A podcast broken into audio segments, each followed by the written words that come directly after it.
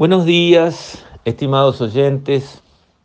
Quisiera referirme hoy a nuestra historia, haciendo estribo en el natalicio de Artigas, el 19 de junio, que bueno, este año pandemia mediante y, en fin, todas las preocupaciones y, y desórdenes que esta situación ha creado, creo que no fue celebrado como corresponde y como merece. Yo estudié mucha historia por gusto, por, placer de, de, estudiar la historia. Estudié todos los próceres, grandes próceres latinoamericanos que los conocemos a todos.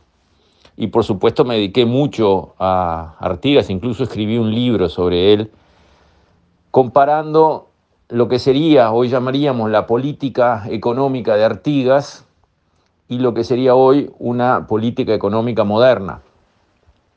Llegando a la conclusión de que si hubiésemos seguido las pautas que marcó claramente Artigas con sus escritos, con, sus documentos, en el breve periodo en que condujo los destinos de lo que luego sería Uruguay y eran las provincias eh, unidas, nos habría ido muchísimo mejor como país, estaríamos mejor que Nueva Zelanda en PBI per cápita, etcétera, etcétera, y calidad de vida.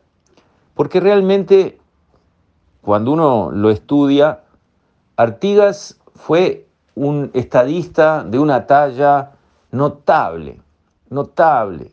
Se destaca entre los líderes latinoamericanos de la época de la Revolución, O'Higgins, San Martín, Bolívar, Sucre, y así siguiendo.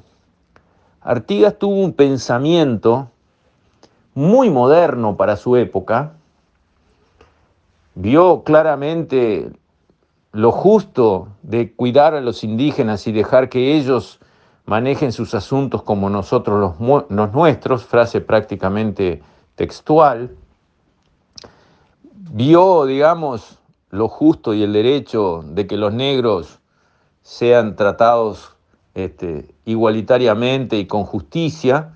No se abolió la esclavitud todavía, pero todas las referencias que él hace van en ese sentido y por eso también yo creo que Uruguay fue bastante pionero en terminar con la esclavitud en el concierto de naciones, 50 años antes que Estados Unidos, para, para decir algo, bien antes que Brasil, etcétera, etcétera.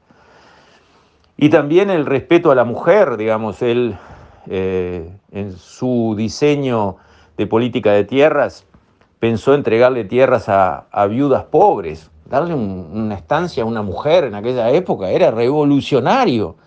Que la mujer tuviera derecho por sí, no a través de su marido o de su padre, de tener un campo para explotarlo, siendo viuda eh, y teniendo hijos a cargo. Era muy avanzado.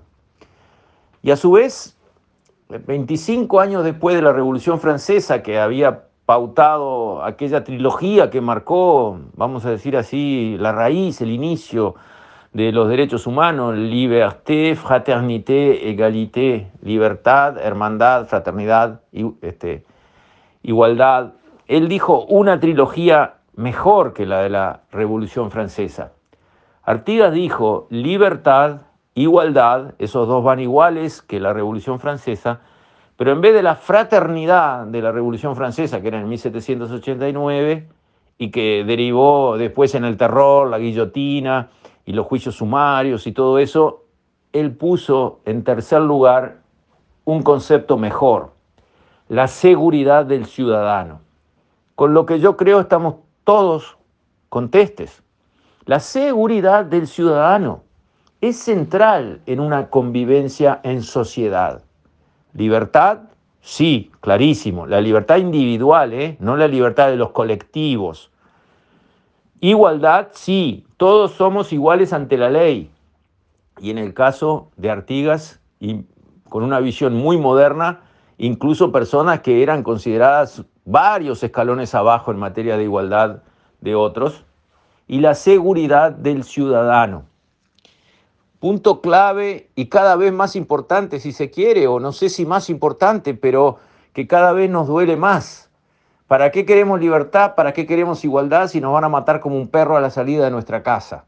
La seguridad del ciudadano, un pilar de la trilogía artiguista que cada vez reverbera más, retumba más en nuestros oídos desde aquellas épocas 1813, 1815, esos años en los que Artigas realmente fue un faro del pensamiento latinoamericano y respetadísimo por las potencias de la época. El cónsul de Estados Unidos escribió que era el mejor caudillo de América Latina y así, digamos, tuvo eh, un concepto muy respetuoso hacia su persona de lo que eran los países adelantados de la época. Artigas también previó un Estado chico, pocos empleados públicos, muy comprometidos con su labor y extraordinariamente responsables de su buena conducta. Él pone el hincapié, hace énfasis en que el empleado público debe ser especialmente honesto, lo cual comparto. Él dice, es doble su crimen si comete un desfalco en las arcas públicas que si eso fuera en las arcas privadas. Él debe, el empleado público debe ser estrictamente y puntillosamente honesto, lo cual yo comparto. Hay más responsabilidad en manejar los dineros ajenos que en manejar los propios. Y también prevé una economía abierta. En épocas en que los países se encerraban para industrializarse a, todo trapo, él previó un sistema de aranceles muy bajo, con mínimas protecciones, y buscó la libertad de comercio por todos los medios, cosa que viniendo del mercantilismo español, que era el monopolio del comercio y que no se podía comerciar con nadie que no fuera España y que los puertos no podían estar abiertos a ningún barco que no fuera español y todo eso, esa visión del comercio abierto por el bien del país también era revolucionario, también era moderno. Entonces, después de todas esas buenas ideas, que no son de izquierda o de derecha, son buenas ideas, hace 200 años o ahora, creo que celebrar el nacimiento de Artigas es algo que nos hace bien, que tenemos que hacer y seguir haciendo, y en cada aniversario del nacimiento de Artigas, la gente de Sauce debe levantar la bandera de allí, del solar de Artigas, de allí empezó, de allí se formó. Y eso me parece que al país entero le hace bien, porque increíblemente o no tan increíblemente, Artigas es respetado por la izquierda y por la derecha. Y bueno, es un tesoro que tenemos entonces, es un área de encuentro. La opinión de Artigas está bárbaro que sea una opinión que a todos nos sirve, un terreno donde nos encontramos, una raíz que nos une. Entonces, tenemos que conmemorar Artigas porque es nuestro, aunque algún argentino ya empezó a decir que es argentino cuando no, y es bueno, es valioso y sus conceptos son de extraordinaria actualidad y valor. Con esto, estimados oyentes, me despido. Hasta mañana, si Dios quiere.